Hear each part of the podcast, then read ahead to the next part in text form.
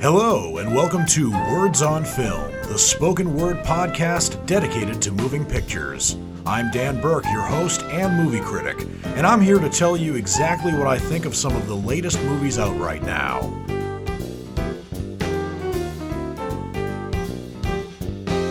For this Easter weekend, I am reviewing three new movies for you. Two of them are brand new. One of them came out about two weeks ago, and I'm going to get to that one a bit later. I'm just playing a little bit of uh, catch up here because a lot of times there are some movies that I cannot see on opening weekend, usually because of time constraints. But better late than never is usually the case for me. And considering that the last couple of weeks, I've been uh, doing my show on the Oscars, and now Oscar season is officially over. It's it's now time for me to get into some actual movie reviews. The first movie I'm going to be reviewing for you is Fantastic Beasts: The Secrets of Dumbledore. This is the uh, third movie in the series of Fantastic Beasts and Where to Find Them, which, when the Harry Potter movies and uh, books came out, uh, books first, then movies, of course. Uh, the Fantastic Beasts and Where to Find Them was a required textbook at Hogwarts. But since then, J.K. Rowling actually developed uh, the Fantastic Beasts films for the big screen, and to varying amounts of success. The first uh, Fantastic Beasts and Where to Find Them bo- uh, movie that came out in 2016 was actually uh, not uh, based on a book. It was actually based on an original screenplay co written by J.K. Rowling, based on the characters and some of the history of the Harry Potter series. And that movie was a big hit, so big, in fact, that it uh, resulted in a 2018 movie that was called Fantastic Beasts The Crimes of Grindelwald. And Grindelwald was also one of those characters who did not make an appearance in any of the Harry Potter books but uh, his reputation kind of uh, preceded him. So in the original, excuse me, in the last uh, Fantastic Beasts movie, The uh, Crimes of Grindelwald, the titular uh, Grindelwald character was actually played by Johnny Depp. And this was actually one of the first times, or Johnny Depp was one of the first actors to play the character of uh, Gellert Grindelwald. That and also he was one of the first American actors to be in a Harry Potter series, and actually, unlike Dan Fogler, who who is an American and plays an American, he also um, Johnny Depp was actually the first per, uh, American person to play a British person in these series, and one of the biggest uh, striking differences between the 2018 movie Fantastic Beasts: The Crimes of Grindelwald and the 2022 movie Fantastic Beasts: The Secrets of Dumbledore is that the character Gellert Grindelwald is in the film, but this time he is not played by Johnny Depp because Johnny Depp was initially set to return and actually filmed one scene for the film, but he actually resigned following negative publicity, and not just his alleged uh, domestic violence with uh, his girlfriend Amber Heard, but also the fact that he was involved, Johnny Depp was, in a class action law, uh, a, a libel case with News Group Newspapers Limited. The two incidents might have been related, but in this film, Gellert Grindelwald is A, still the villain, and B, he's played by Danish actor Mads Mikkelsen. So that's one of the biggest uh, striking differences between Fantastic Beasts: The Secrets of Dumbledore and Fantastic Beasts: The Crimes of Grindelwald. But truth be told, Johnny Depp was, even though I like Johnny Depp in most movies I've seen him in, I didn't actually like him in the uh, Crimes of Grindelwald. I thought that he was a little too over the top, and it was also very distracting that he was an American playing a uh, British character. And I don't exactly know why J.K. Rowling broke her rule about casting British people for the British parts, because I actually thought that was a bit of an extreme rule, but At the same time, I wasn't entirely against it. As a matter of fact, J.K. Rowling was so um, stuck to this rule that Robin Williams actually wanted to portray Hagrid in the first Harry Potter film, Harry Potter and the Sorcerer's Stone, but he was turned down because he wasn't British. To turn down Robin Williams for any role he wanted at that point in his career, that was risky, but you know, it, all kind of turned out for the best because the actor who played Hagrid throughout the eight Harry Potter films, uh, Robbie Coltrane, was great. But anyway, Fantastic Beasts: The Secret of Dumbledore. This actually takes place in 1932, just a little ways away from when uh, the crimes of Grindelwald took place. And we're eh, reintroduced to Newt Scamander, who's played in this movie by Eddie Redmayne. And he helps a mythical, well, not a mythical, a real creature in the magical realm who's called a Quillen, who can see into one's soul as well as the future. And this Quillen gives birth to twins. But Gellert Grindelwald's acolytes, read, led by a character by the name of Credence Barebone, who bears somewhat of a resemblance to Severus Snape. And I was kind of disappointed that Credence Barebone is no relation to Severus Snape, at least not that I know of. But either way, Grindelwald's acolytes attack and kill the mother and kidnap one of the newborns. But Newt Scamander holds on to another one of the newborns, and the Grindelwald's goal is to take this newborn Quillen, which looks kind of like a deer with scales. Uh, that's the best way I can describe it without showing you the movie on my radio show.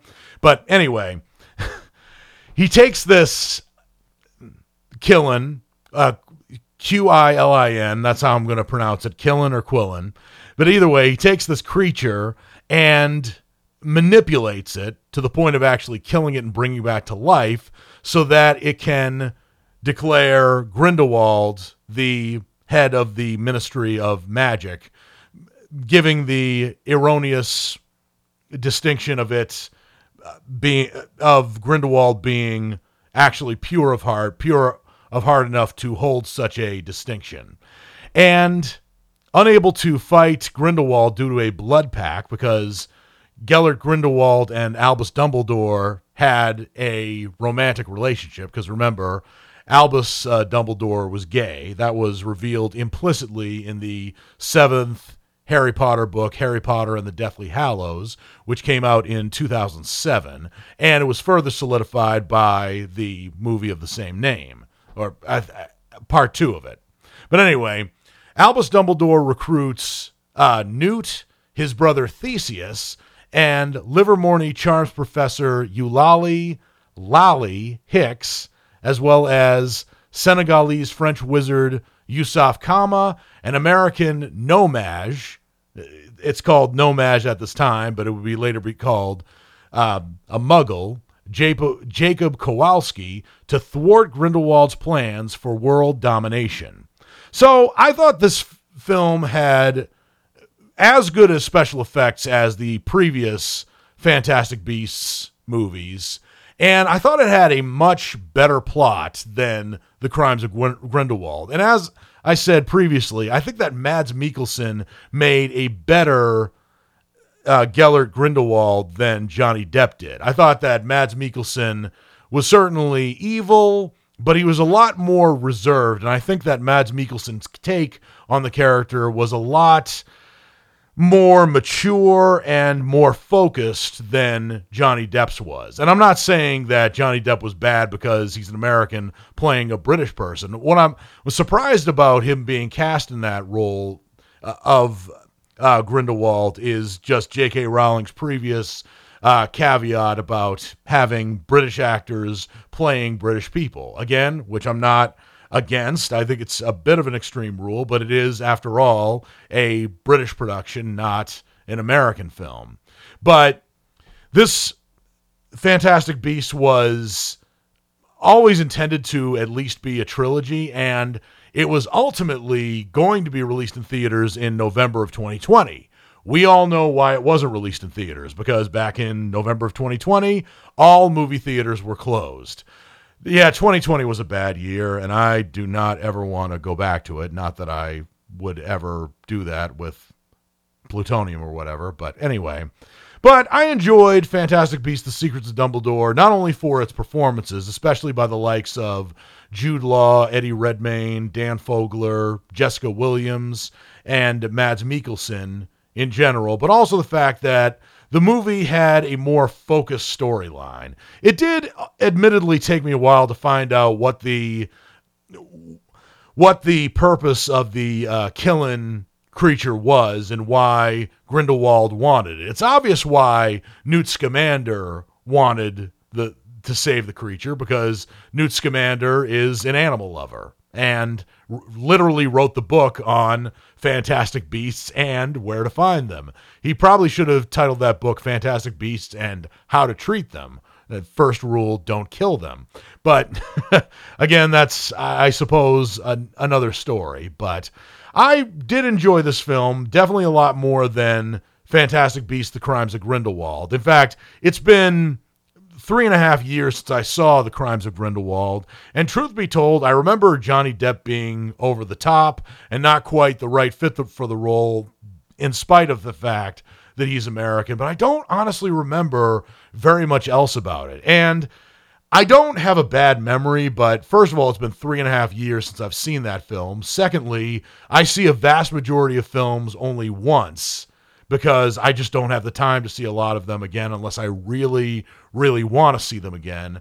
And third, I consume so much other media, so many other movies, so many TV shows. So it is actually kind of surprising with the number of things that I see how when I see sequels or other episodes, I really have to play catch up on some of these characters. But I think that The Secrets of Dumbledore did a relatively good job catching us up without having a part in the beginning where it says, Last time on Fantastic Beasts, The Crimes of Grindelwald, or saying, when we last left our characters, kind of like one of those bombastic announcers from the TV shows of the 50s and 60s. But I did enjoy The Secret of Dumbledore. I thought it was a huge step above The Crimes of Grindelwald, but not quite as good as the original Fantastic Beasts film. I thought that Eddie Redmayne was who's the star of the film was pushed to the back a bit, but for what he did in the film, I thought it was good. And I, also thought one of the most memorable parts in the movie is when his um, character Newt Scamander actually tries to rescue his brother uh, and he's his brother uh, Theseus Scamander, who's played by Callum Turner, is hanging upside down in this dungeon, and Newt is trying to not only get to him but also get through these creatures that are kind of like crabs. So he ends up winning over the crabs by doing this kind of dance that I know when this movie is released in on Blu-ray and 4K, not to mention streaming in a couple of months, people are going to take that part of the movie and make a meme out of it. I know it, but it's one of the more memorable parts of the film, which is why I give Fantastic Beasts: The Secrets of Dumbledore my rating of a marginal knockout. I really enjoyed the performances. I thought the special effects, particularly the CGI of the Fantastic Beasts, was just that. It was fantastic. And it's a movie that had me guessing what was going to come next, but at the same time, I thought the plot was particularly original and certainly outside the normal seven plots that Hollywood uh, conjures up for several of its movies. So I enjoyed The Secrets of Dumbledore, and I'm looking forward to the next Fantastic Beast movie. Hopefully, it'll be even better than this.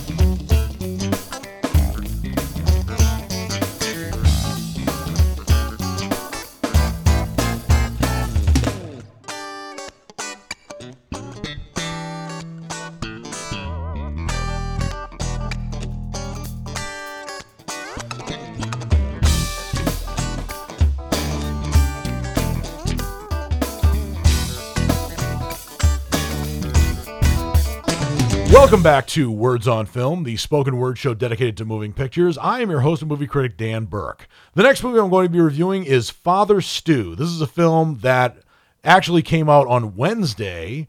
April 13th, 2022, not April 15th, 2022. Uh, and I think that was largely because April 11th through 15th, or more accurately, April 10th through 16th, 2022 is Holy Week. It's the week of Good Friday and the week before Easter Sunday. Not to mention, for the first time in ne- over 30 years, um, Holy Week coincides with Passover. But it's um, Father Stu's opening coinciding with Passover is merely coincidental because Father Stu is about is actually a true story about a priest by the name of Stuart Long, who it's a bit ironic that he was a priest because originally he started out as a boxer. And in the film, Mark Wahlberg plays uh, Stuart Long, and he also serves as the producer of the film. And actress Colleen Camp uh, executive produced the film, but she also co-stars or makes an appearance in the film as well. So Mark Wahlberg plays uh, Stuart Long, who's a guy in his, I presume, his late 30s, because Mark Wahlberg, even though he's well into his 40s and he may be 50 by about now, can still pass for a guy in his late 30s, much to his credit. And he had a difficult upbringing. He had a deadbeat father by the name of Bill, who's played by Mel Gibson, who is so deadbeat of a father that that basically Mel Gibson's character tells his son while he's drinking a beer to eat his effing vegetables, uh, amongst other things. I don't think that uh, Bill Long was necessarily an abusive father, but definitely a deadbeat, one that drinks beer in front of his son and all that other stuff. And Stuart Long's mother, Kathleen Long, is played by Jacki Weaver. And when Stuart Long gets to be an adult, his mother and father are divorced, and his father is more or less estranged. And Mark, uh, excuse me, Stuart Long starts out in his adult life as a boxer and has had some success with it, but he has some injuries that force him to ultimately retire before he gets as far into the boxing world as he um, would be able to get. But then uh, Stuart Long, again played by Mark Wahlberg, leaves his hometown of Helena, Montana. It's either Helena or Helena, and moves to LA where he plans to be an actor after um, his boxing career has officially ended. And he doesn't have very much success there, although usually the stories about people leaving their small town to go to Hollywood are usually people in their early to mid 20s, sometimes even their teens. But when you see a guy in his uh, 30s try to make it as an actor and, and not make it, it's actually a bit uh, sadder to see that. But his life changes when he meets a woman um, in the uh, grocery store he's working at, whose name is Carmen, who's played by a lovely actress by the name of Teresa Ruiz. And to win her affections, he finds out the Catholic Church, which she attends with her family, and for the sole purpose of just winning over this woman, he attends the Catholic Church. But then eventually he becomes so devout a Catholic after being baptized as a Catholic because I think his family was agnostic and maybe even atheist. He has a calling after a motorcycle accident where not only does he revive his faith in God, but he also decides to become a priest. And it's very unusual this day and age for somebody to become a priest, particularly somebody who's had as hard a time um, growing up and has had a past like Stuart Long has. But he joins the seminary and really devotes himself to becoming a priest. And the main reason why it's probably most surprising that he becomes a priest is because by becoming a, a, a Catholic priest, he can't be in a relationship, especially not a sexual relationship, with this woman, Carmen.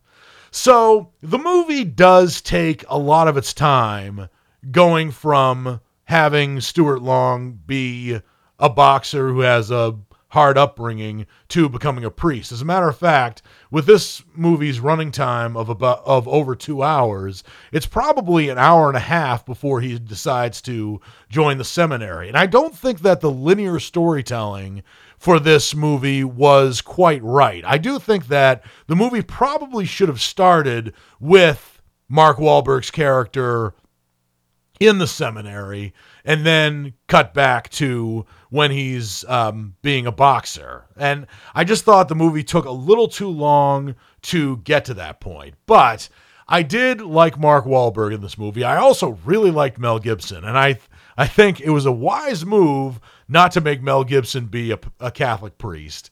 But I liked his interactions with well, just about everybody in this film, particularly his worrying mother, uh, Kathleen. Uh, Jacki Weaver turns in a great performance as usual.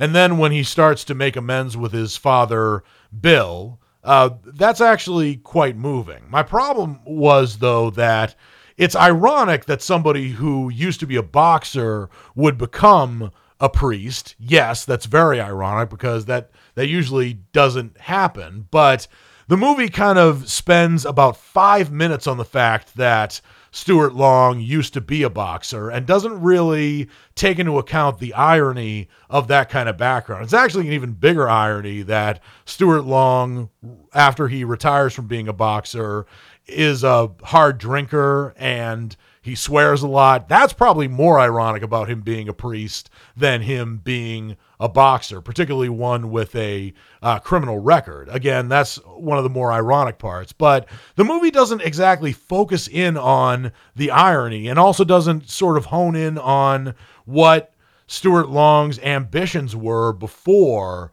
um, become making his way to the priesthood. It does, however, uh, th- there is a bit of a twist in the end. It's not um, a twist in terms of uh, a deviation from the true story because everything in this movie is more or less true, but it's also something that came a little too late in the film, I think, and made the film tonally uneven. Having said that, though, Father Stu is a better faith based film, which I, I think it would be, than a lot of the other films that are intentionally faith based and tell you that it's not enough to believe in God. You have to go to church every Sunday. You have to pray to God every night. You have to pray before meals. And you have to tell every single person about your belief in God, whether they want to hear it or not. And if you don't do that, if you s- step one um, step below that, then you might as well be a fire breathing Satanist. To Father Stu's credit, it is not that kind of movie. It it is balanced in terms of its faith-based message. And I also liked it towards the end how there's a certain illness that Stuart Long has, and he's wondering why God has forsaken him, especially after Stuart Long decided to become a priest and devote literally his whole life to God. But then there's another message that ties into its biblical ramifications, which I thought was appropriate and well balanced. So the message of the film is well balanced, and it's also not preachy, despite it being about a sort of preacher. but what is not um, even about the film is how it felt like the most significant parts of Stuart uh, Long's life were crammed into the very beginning and near the very end of the film. And I think that if they had taken out a lot of the fat from the middle of the film, it would have been better. So there were some things that I did enjoy about the film. It's actually not the first time that Mel Gibson has played Mark Wahlberg's father. It's also not the first time that Mel Gibson has played Mark Wahlberg's deadbeat absent father either.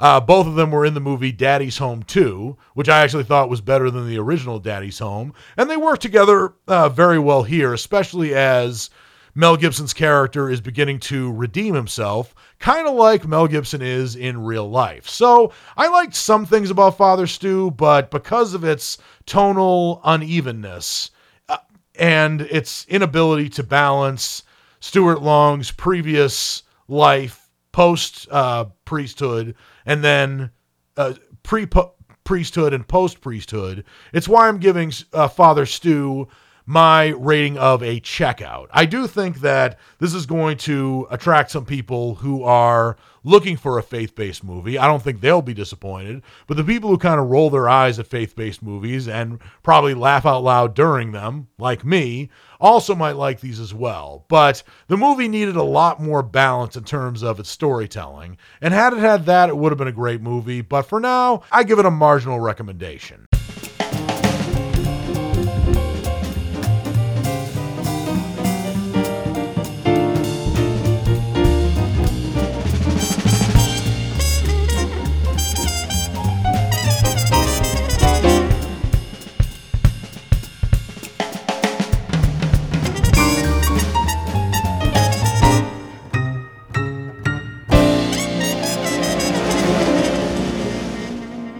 Welcome back to Words on Film, the spoken word show dedicated to moving pictures. I am your host and movie critic, Dan Burke. The next movie I'm going to be reviewing for you is Morbius. This is a film that is part of the Marvel Cinematic Universe. It's actually part of Sony's Spider Man universe. It is the third film in that series, and eventually the Marvel Cinematic Universe is going to coincide with Sony's Spider Man universe. But this is a collaboration between Sony, Columbia Pictures, and Marvel Studios. And it stars Jared Leto as Michael Morbius, who later evolves into Morbius the Living Vampire, which is a fictional character that appeared in Marvel Comics and actually made its debut in The Amazing Spider Man number 101, which was released in September of 1971. So, this is, as far as I know, the first film incantation of Morbius. And I had my reservations about Jared Leto getting into either the Sony Spider Man universe or the Marvel Cinematic Universe because whenever Jared Leto is in a comic book movie, the results haven't been good, and particularly because of him. Uh, the only example of this is actually when Jared Leto entered the DC Extended Universe in the movie Suicide Squad as Joker. And unlike Jack Nicholson, Heath Ledger, and after him, Joaquin Phoenix, Jared Leto's version of the Joker was met with derision. Both the way he performed the Joker, which I didn't like, and also his stories about his method acting and some of the pranks he pulled on other people, which I thought was uncalled for, even for method actors. So Jared Leto now has a reputation for being not only a method actor like Shelley Winters, Marlon Brando, and Robert De Niro, but being an obnoxious method actor. I forgot to mention Daniel Day Lewis. Daniel Day Lewis, as well as the other actors that I mentioned, did math- method acting correctly. And I'm speaking from somebody who did not co star with them because.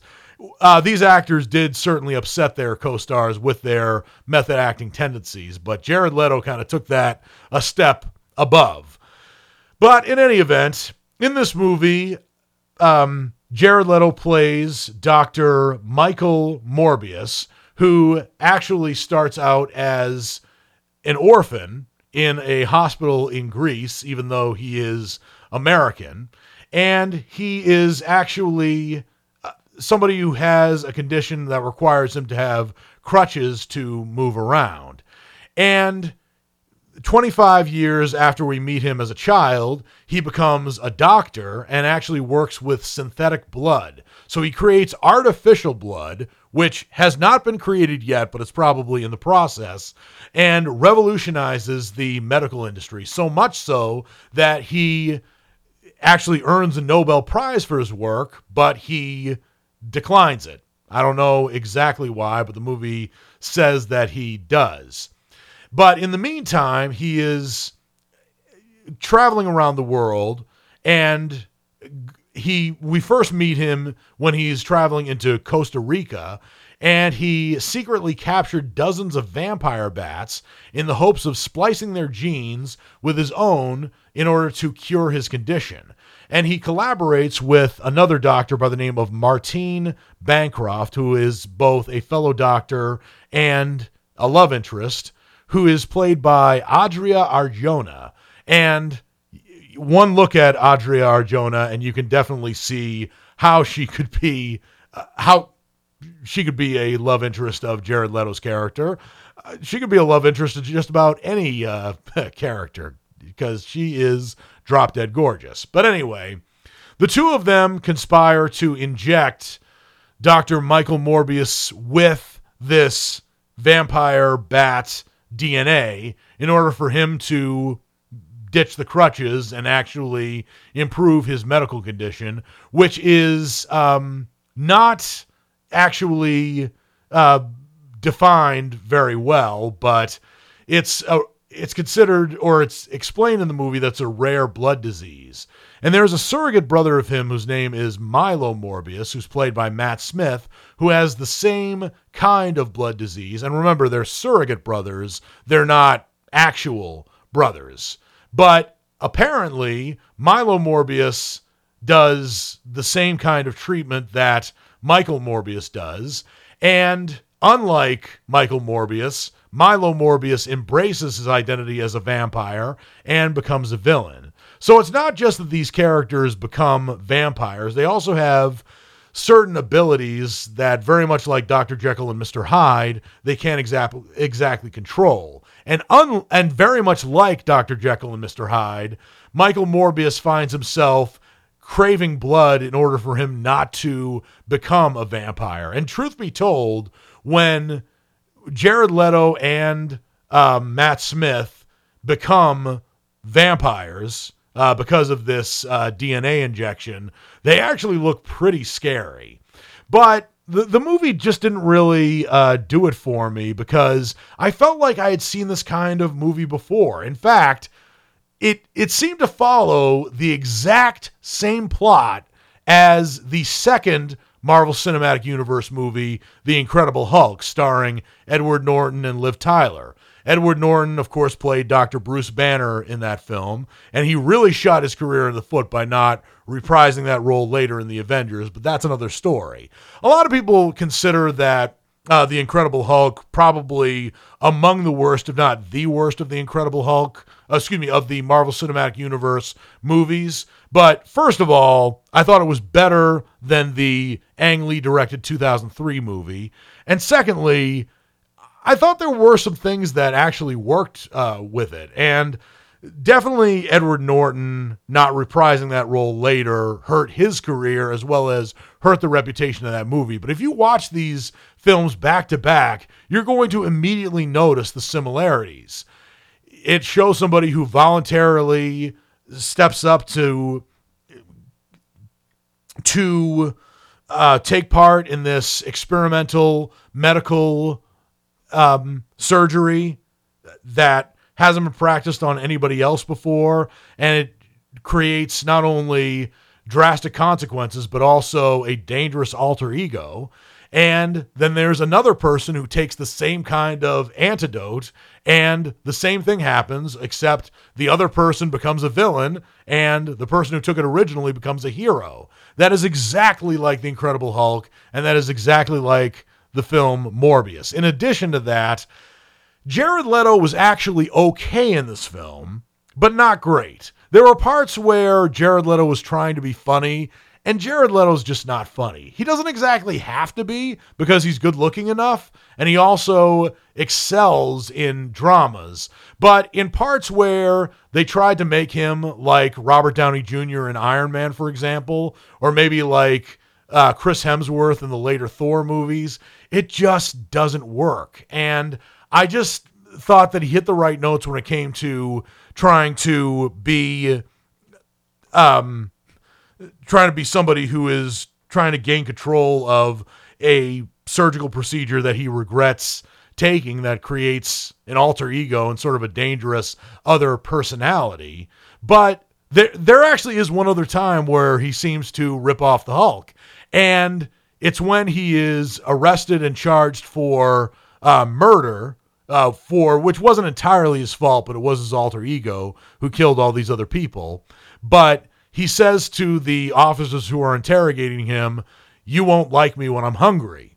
Does that sound familiar to Hulk fans? It certainly did to me.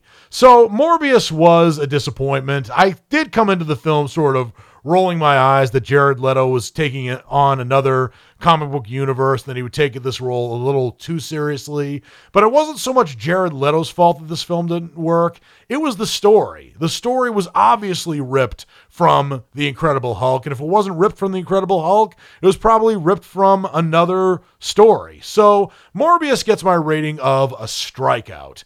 I thought that the acting in the film was particularly good. I, I liked uh, uh, Adria Arjona the best, and not just because she's pretty. But I think that if the Marvel Cinematic Universe, without the aid of the Spider Man universe, had created this film, it would have been maybe um, a, a, little bit better and probably would have tied into the Marvel Cinematic Universe more and probably built itself up the way that most Marvel Cinematic Universe movies of late, with the exception of the Eternals, have done so well. But Morbius is a miss, and even though the movie hints at both a sequel and a crossover with the Spider Man universe, particularly where there's a cameo from a certain Marvel Cinematic Universe actor very, very late in the movie that I won't give away. I'm still not exactly looking forward to it, but maybe with the addition of Tom Holland Spider Man, it might be a better sequel.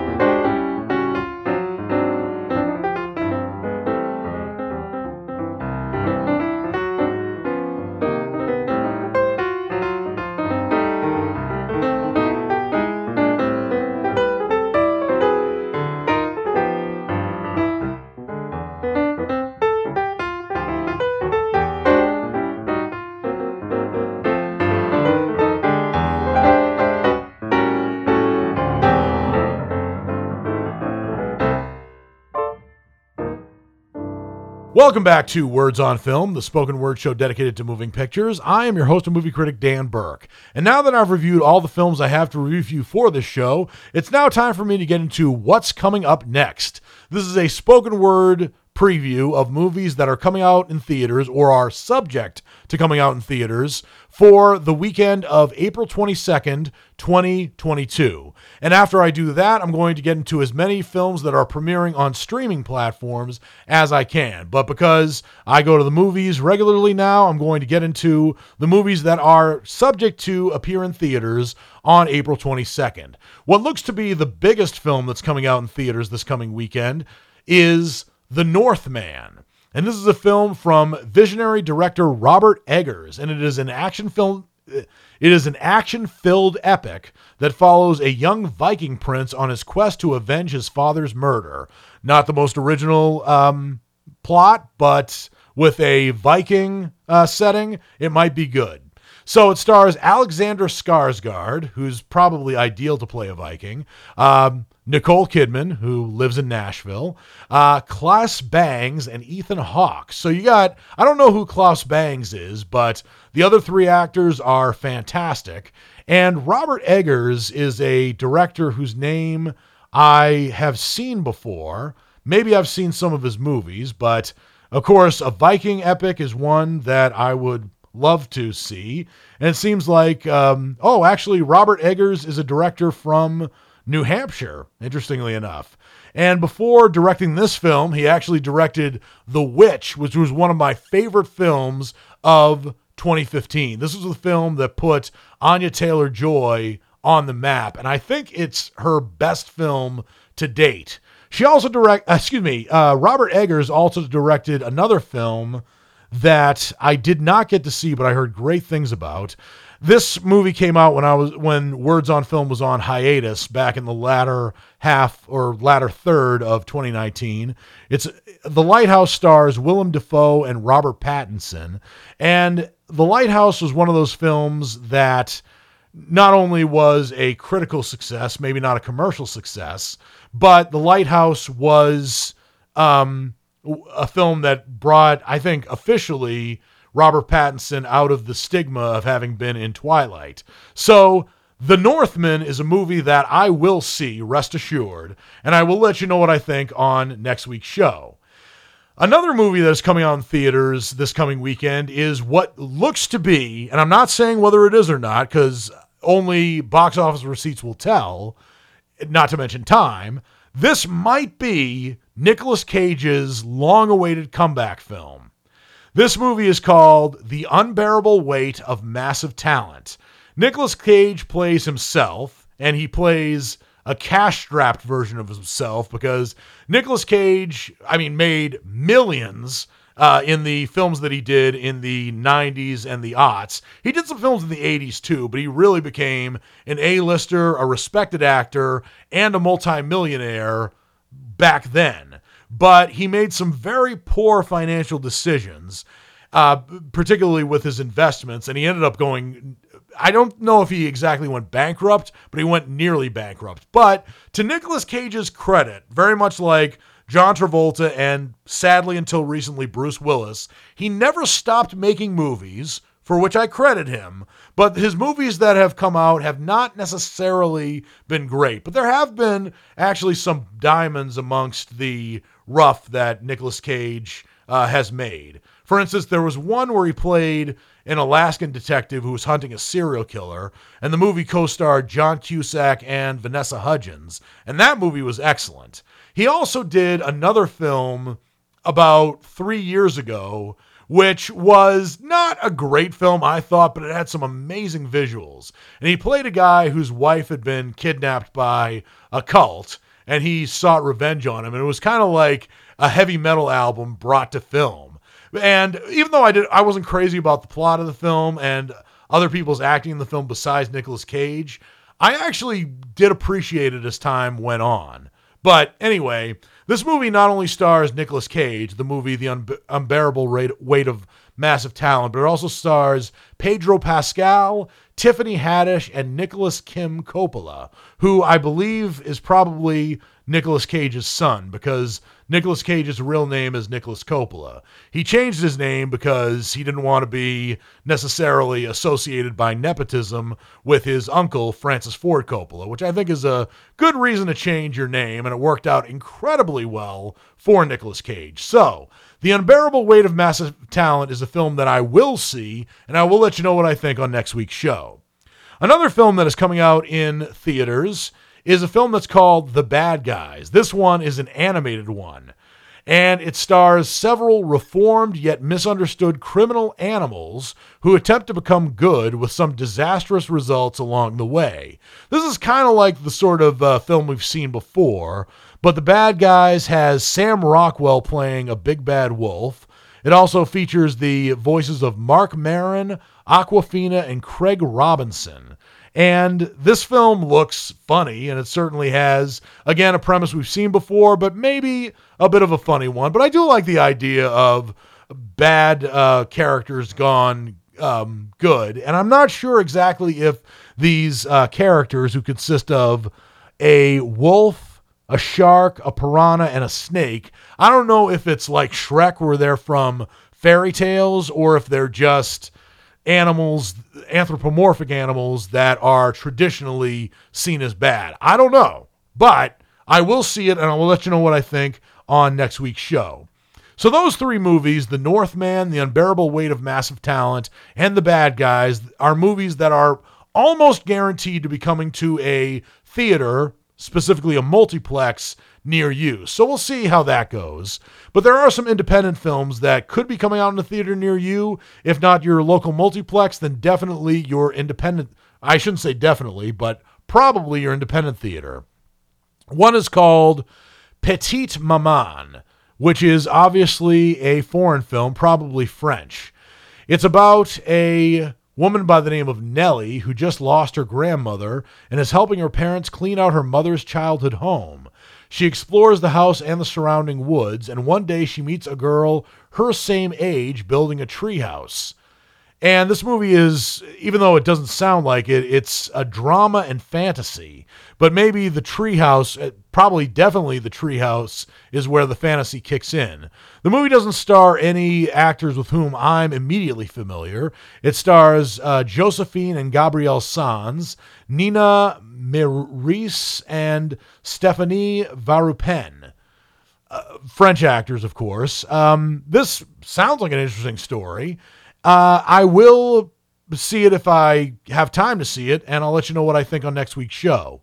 Another film that is subject to being released in theaters is another that's called Hostile Territory. This one is an American film, and it takes place in post Civil War America, where a Union soldier is presumed dead. His children are mistakenly sent away on the orphan train. And this is a Wild West story of people uniting for the greater good and children forced to grow up quickly. That sounds kind of dark. It is definitely a Western, but it's also a drama and also a history film.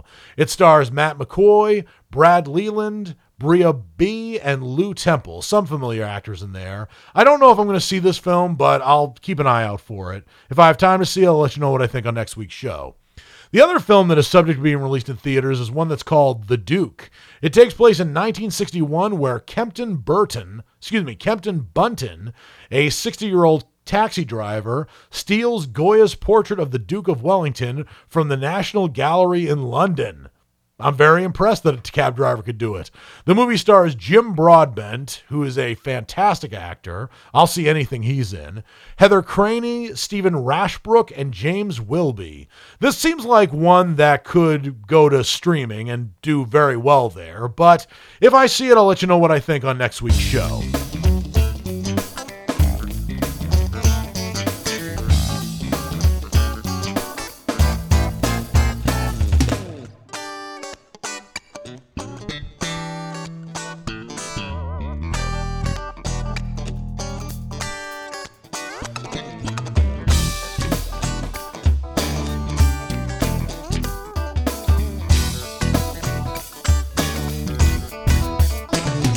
Back to Words on Film, the spoken word show dedicated to moving pictures. I'm your host and movie critic, Dan Burke. Now that I've reviewed all, or rather given you a spoken word preview of the movies that are coming out in theaters, now it's time for me to get into my next, next subsegment of what's coming up next, which is where I go down as many films that are going to be premiering on streaming as I possibly can. So we're going to start with Netflix and go to as many other streaming platforms as I possibly can. I don't have a ton of time, but one original film, a Netflix original that will be premiering on the platform on Wednesday, April 13th, is Today We Fix the World. And this is a film that is a foreign film. It's directed by Ariel uh, Winograd, who is an Argentinian director, which makes me believe that this is an Argentinian film. The movie is about a man who finds out the child he has been raising for nine years might not be his son at all. Then they set out to find the real biological father. This is a film that sounds like Americans would jump on this for a remake in a heartbeat. Uh, the movie, if you're curious, stars uh, Leonardo uh, Sbaraglia and Benjamin Otero, uh, in addition to some other people. This sounds like an interesting film. I don't know if I'm going to have time to see it, but if I do, I'll let you know what I think on next week's show. On Friday, April 15th, there are two films that are going to be premiering on Netflix. One is a Netflix original, the other one is not. The one that is a Netflix original is a one is one that's called Choose or Die. My presumption is that this is an American film because usually American films premiere on Fridays, whereas the foreign films premiere on other days. But indeed, it is a an American film. It stars some familiar actors, and this is a film about a young coder in the 1980s who, after firing up a lost oh maybe it doesn't take place in the 80s but the young coder fires up a lost 80s survival horror game but and this is the interesting part, unleashes a hidden curse that tears reality apart, forcing her to make terrifying decisions and face deadly consequences. My mind is blown just from reading that premise. That sounds so exciting. Uh, the movie is directed by Toby Meakins and stars Iola Evans as the uh, young coder. It also stars Asa Butterfield and Robert Englund, who played the original Freddy Krueger. And it's very unusual to see Robert Englund play other roles besides Freddy Krueger, but I am totally on board with this. I would love to see this film. I don't know if I'm going to have time to see it, but I will make it very much like the other films that I mentioned, like The Northman and The Unbearable Weight of Massive Talent. I'm going to make it a priority to see this film because it sounds absolutely amazing. The the plot of this. It sounds kind of like War Games meets The Matrix, and I'm totally on board with it. So, Choose or Die is the uh, name of the film, and I'll let you know what I think. Um, on next week's show if I do see it, but I'm not making any promises. The other film that will be premiering on Netflix, but is not um, a Netflix original, is a film that's called One Piece Film Z. This is a film that came out in 2012, and it is an anime, and is about a former Marine who stands in the way of str- of the Straw Hat Pirates. I don't know who the Straw Hat Pirates are, but this sounds particularly um, they they sound dangerous. So it's probably going to be an English dub, but it's not exactly a film that I would uh, go out of my way to see because there are so many animes and sometimes the animes blend together. But Choose or Die is a film I will most likely see. So that's all of the original um, Netflix films that we will be premiering. Uh, there are actually a couple of uh, films that will be premiering on Disney Plus, and both of them are documentaries. Uh, they're going to be premiering on Friday, April 22nd. And the last uh, film that premiered on Disney Plus was on Friday, April 1st, and it was called Better Nate Than Never. Ho, ho, ho. Um, I don't know if I'm going to see this film and I'm not sure if I'm going to see those other documentaries, but if I do, you know the drill. I'll let you know what I think on next week's show.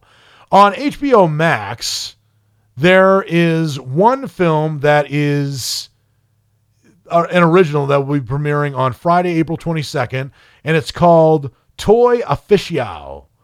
Not Toy Aficionado, it's called Toy Officio.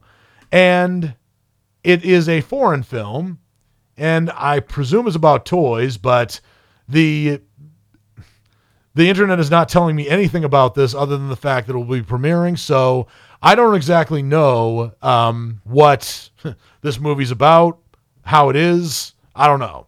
Is it will be will it be a movie that I see? I, I don't exactly know that either. But if I do, I'll let you know what I think on next week's show. But for those of you who missed The Batman in the theaters, you can see it on HBO Max on Monday, April 18th. So there's that. And The Batman, unlike Morbius, did not disappoint. On Hulu, I'm scrolling down to see that there is one film that's coming out on Thursday. There, there are actually a bunch of films that will be premiering on Hulu. There's a documentary that I know I saw on Netflix, which was called Drunk, Stoned, Brilliant, Dead. And this was the story of the National Lampoon magazine. That That's not a Hulu original, but, but it actually premiered on Friday, April 15th. But there's a film that will be premiering on Hulu, which is not a Hulu original, and it's called Captive Audience. And Captive Audience is a 2022 film, but it is not a it's not a Hulu original, or at least it's not telling me that it is. It's actually a uh, limited series. And this is a movie that st- follows the life of Steven Stayner and his family, diving into the family's 50 year journey to unravel the tale of two brothers, one deemed a villain and the other a hero. So here's the story behind this Steven Stayner is a, an adult now, but he's a child. He was a child who was kidnapped and he eventually found his way home. And when he found his way home, the media went wild. In fact, they made a TV movie about him. But his brother, and talk about differing from your brother in biblical ways, his brother was later accused of multiple murders. It's really dark stuff, but this is a documentary that will be premiering on uh, Thursday, April 21st. It is unlikely that I will review this for you on next week's show because it takes me a while to see limited series. And I don't know also if this is going to be one of those instances where the limited miniseries is all coming out in one lump sum or it's going to be week after week because sometimes movies, uh, or rather miniseries on streaming platforms tend to do that. Even Netflix, who used to release all their episodes of a series or miniseries or a season all at once, would do that kind of uh, practice. But they're actually starting to do some of their series either week after week or day after day sometimes. So that is a series that I will see, but I don't know if I'm going to review it for you on next week's show, and certainly not amongst the other movies that I am more obligated to see. And I'm also being told that The Kardashians premiered on Hulu. They left the E network and now they're on Hulu. Will I see that series? Probably not because yeah, the Kardashians are attractive, just about all of them. But man, their stories bore me to tears. I really don't care one way or the other about their life. Well, that's all the time I have for this episode of Words on Film. I always love talking about movies, and I hope you liked what you heard. If you did, please subscribe and rate the show and leave comments if you can. I would love to get your feedback, even if it's more criticism than praise. This has been Words on Film. I'm Dan Burke, and until my next episode, I'll see you at the movies.